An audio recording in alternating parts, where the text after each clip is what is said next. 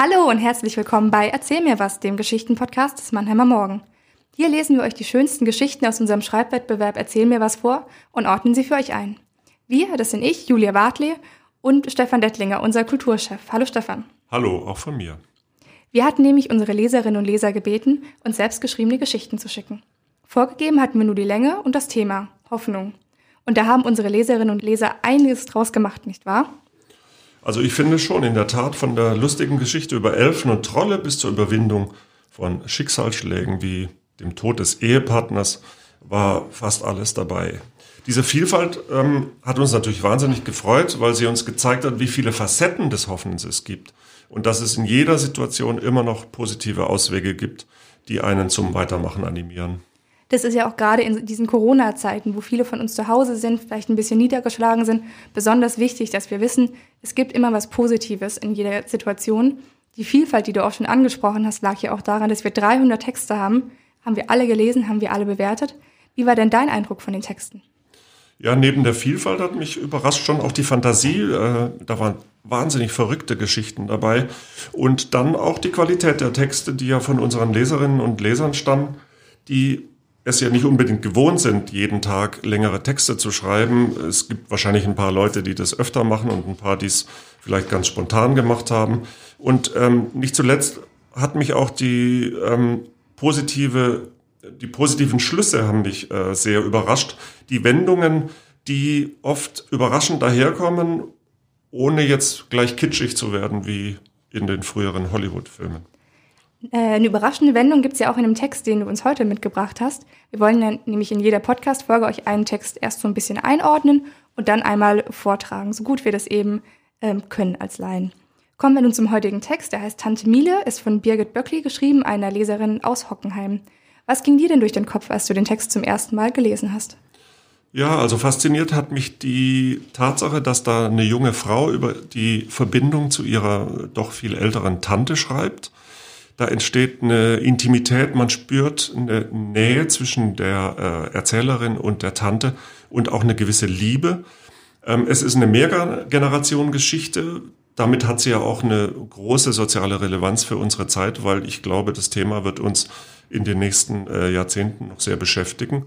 Und ja, also diese Intimität, die hat mich schon sehr äh, mitgenommen. Genau, du hast es ja auch schon angesprochen, nämlich dieses auch ein bisschen schambehaftete Thema ist ja das Thema Altersarmut, denn es geht ja um eine ältere Dame, die nicht weiß, wie sie sich finanzieren soll. Ihre Nichte möchte sich für sie einsetzen, aber die Frau hat eine ganz andere Idee. Da wollen wir jetzt auch nicht so viele vorher verraten. Aber auch diese, dieser Blick, jemand Junges erzählt über je, jemand Alten, aber ohne zu bewerten, sondern ist ganz nah dran. Das hat auch mir beim Lesen sehr gut gefallen.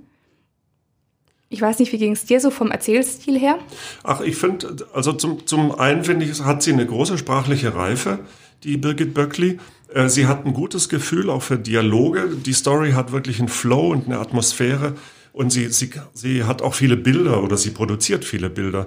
Diese Klöppeldecke zum Beispiel oder das Alpenveilchen, die immer wieder auftauchen, sind sowas wie Leitmotive oder wie auch die bunten, skurrilen Socken, die sie Tante Miele immer strickt und die man sich ja eigentlich vorstellt wie äh, den reinsten Horror. Also es ist schon, die, die Frau ist ein interessanter, kurioser Charakter, abseits irgendwie gesell- gesellschaftlicher Normen. Das ist schon mal per se eigentlich literarisch ziemlich interessant. Auf den Text, den Stefan euch gleich vortragen wird, könnt ihr euch also auf jeden Fall freuen. Noch ein kleiner Hinweis. Wenn ihr der Autorin helfen wollt, bei unserem Schreibwettbewerb einen Büchergutschein zu gewinnen, dann stimmt für sie ab. Das geht ganz einfach und ab sofort auf unserer Website oder ihr schreibt uns eine Mail an erzähl mir was at marmo punkt de. Abstimmen könnt ihr bis zum vierzehnten Mai. Und jetzt viel Vergnügen. Birgit Böckli, Tante Miele.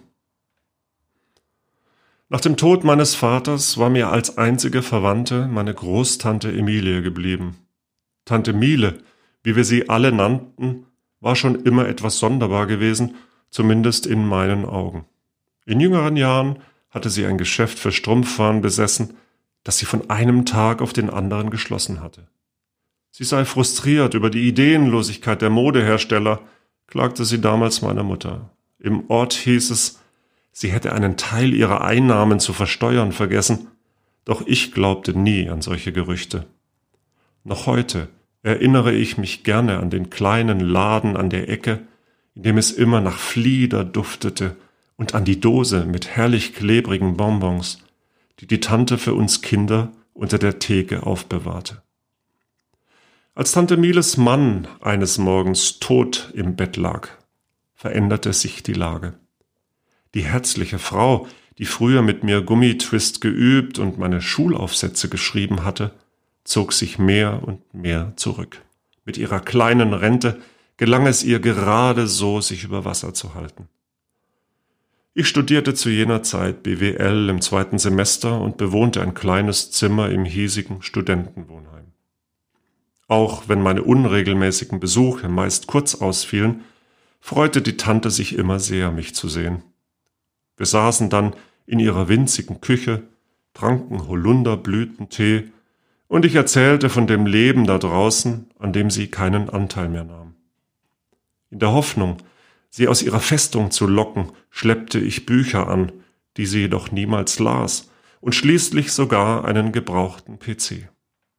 Ich hielt das damals für eine gute Idee, doch Tante Miele betrachtete das Gerät mit einem Widerwillen, der mich ratlos machte. Immerhin ließ sie sich auf einen Internetanschluss ein und besuchte sogar dreimal den Seniorenkurs an der Volkshochschule, für den ich sie angemeldet hatte. Danach jedoch war ihr Interesse endgültig erlahmt. Der Rechner verschwand im Arbeitszimmer unter einer geklöppelten Spitzendecke und bot Platz für ein Alpenveilchen. Es hatte nicht sein sollen. Den ganzen Winter über guckte sie das Gerät nicht mehr an, das mich immerhin mehr gekostet hatte, als ich mir eigentlich leisten konnte. Stattdessen strickte sie farbenfrohe Socken in den grellsten Tönen und löste Kreuzworträtsel. Fast hatte ich mich damit abgefunden, dass sie sich wohl endgültig in ihren vier Wänden verkriechen würde, als im April eine plötzliche Veränderung mit ihr vorging. Zunächst fiel mir auf, dass die Tischdecke und der Blumenstock vom Computertisch verschwunden waren. Selbst der Stecker verschwand in der Steckdose, ganz wie bei anderen Leuten. »Tante Miele?« fragte ich belustigt. »Du hast doch die Höllenmaschine nicht etwa eingeschaltet, oder?« »Man muss eben mit der Zeit gehen, Kindchen.« Sie saß im Lehnstuhl und strickte an einem ihrer unaussprechlichen Socken, einem Albtraum aus blauen Streifen mit weißen Troddeln. »Hast du dir meinen Vorschlag noch einmal überlegt?« Die Tante sah auf und blinzelte nervös. »Nein, mein Schatz, das ist nichts für mich. Dein Onkel und ich haben nie Geld von irgendwelchen Behörden genommen.« »Die Grundsicherung würde dir aber zustehen.« »Ich habe einen besseren Weg gefunden, um meine Rente aufzustocken.« Ich betrachtete den Schreibtisch, wo vor ein paar Wochen noch das Alpenveilchen gestanden hatte. »Und der wäre?« Tante Miele hob lächelnd den Kopf. »Ich stricke.« Ich schaute zweifelnd zu Boden. »Und das hat nicht zufällig etwas mit dem Rechner zu tun?« »Keiner strickt so ausgefallene Socken wie ich«, behauptete die Tante. »Und die werde ich jetzt endlich im größeren Rahmen verkaufen.« Ich seufzte. Tante Mieles wollene Mitbringsel waren zweifellos außergewöhnlich. Und womöglich träumten irgendwo in den Tiefen des World Wide Web tatsächlich ein paar Verrückte davon, in hellblauen Schnürstrümpfen mit Hirschgeweih herumzulaufen. »Hast du denn eine Homepage?« erkundigte ich mich. Tantes Kopf mit den sorgfältigen Dauerwellen legte sich zur Seite. »Ähm, äh, ja, genau sowas«, erklärte sie. »Wie ist die Adresse?« bohrte ich weiter. Irgendetwas stimmte da doch nicht. »Ich äh, habe den Zettel verlegt.« Damit war das Gespräch für sie beendet. Trotz ihrer Erklärung ließ mir Mieles Verhalten keine Ruhe. So stand ich bereits wenige Tage später erneut auf der Matte.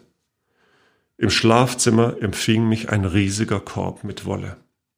»Hast du denn schon Aufträge?« wollte ich wissen. »Aller Anfang ist schwer.« Meine Großtante saß auf dem Sofa und löste ein Kreuzworträtsel. Auf einmal fiel mein Blick auf die angelehnte Tür des Arbeitszimmers. Ein verräterisches Leuchten lockte mich hinein. Der Computer war eingeschaltet. Schnell öffnete ich die Liste der gespeicherten Adressen und stieß tatsächlich auf ein Seniorenforum. »Tante Miele, du spielst nicht etwa mit dem Gedanken, noch einmal einen Mann kennenzulernen?« konfrontierte ich sie mit meiner Erkenntnis. was du nur immer für Ideen hast.« Mehr sagte sie nicht, doch um ihre Lippen spielte ein seltsames Lächeln.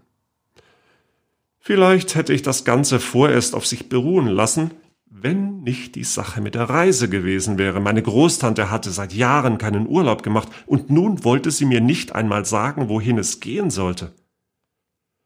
»Du hast deine ganzen Ersparnisse abgehoben«, warf ich ihr vor, doch die alte Dame wollte davon nichts hören. »Sei nicht immer so naseweiß«, sagte sie tadelnd und wedelte mir mit ihrem dürren Zeigefinger vor der Nase herum. »Manchmal muss man erst mal ein bisschen Geld investieren, bevor die Einnahmen fließen.« »Du willst eine Geschäftsreise machen? Wegen der Socken?« Ich konnte es nicht glauben, aber mehr war aus der Tante nicht herauszukriegen. Die Zeit verging und sie ließ nichts von sich hören.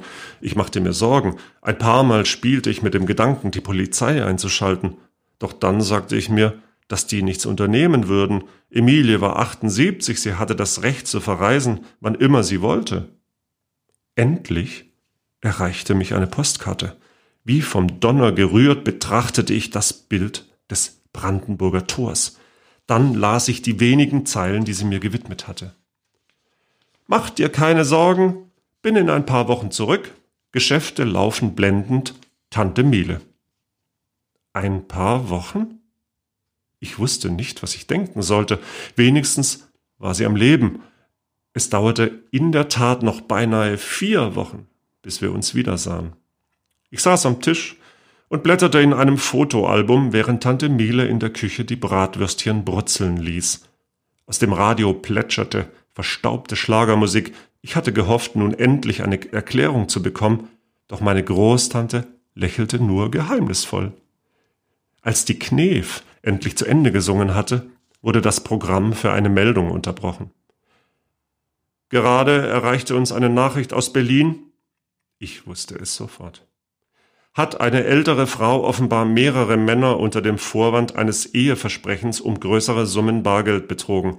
Die Gesuchte wird wie folgt beschrieben: fünfundsiebzig bis achtzig Jahre alt, weiße, lockige Haare, ca. ein Meter fünfundsechzig groß. Tante Miele?« Mein Magen begann zu krampfen, den Herzschlag spürte ich bis in die Fingerspitzen. »Ja, Schätzchen?« Sie kam aus der Küche, den Pfannenwender in der Hand, während der Moderator im Radio noch immer seinen Text aufsagte. Tante Mieles Gesichtsfarbe veränderte sich ein wenig, aber das Lächeln auf ihrem Gesicht blieb das gleiche. »Das ist doch nicht dein Ernst«, sagte ich aufgeregt. »Du, eine Heiratsschwindlerin?« »Aber ich bitte dich«, erwiderte sie fröhlich, »wie redest du mit mir?« Mit winzigen Schritten kam sie um den Esstisch herum und schaltete das Radio aus. Mir wurde übel.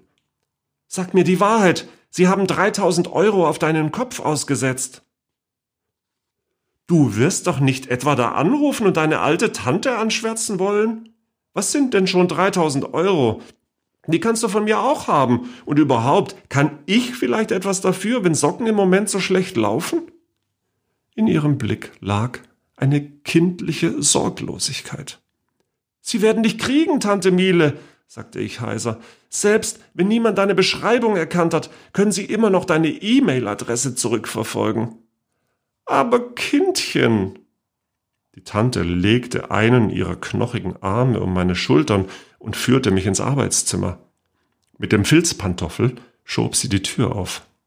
Der Tisch mit dem Rechner war in die hinterste Ecke verbannt, sorgfältig bedeckt von Mieles alter Klöppeldecke, und obenauf stand, wie seit eh und je, das rosa Alpenveilchen. »Wie sollen die mich denn finden?« Die Tante stieß ein glucksendes Lachen aus. »Oder siehst du hier vielleicht irgendwo einen Computer?«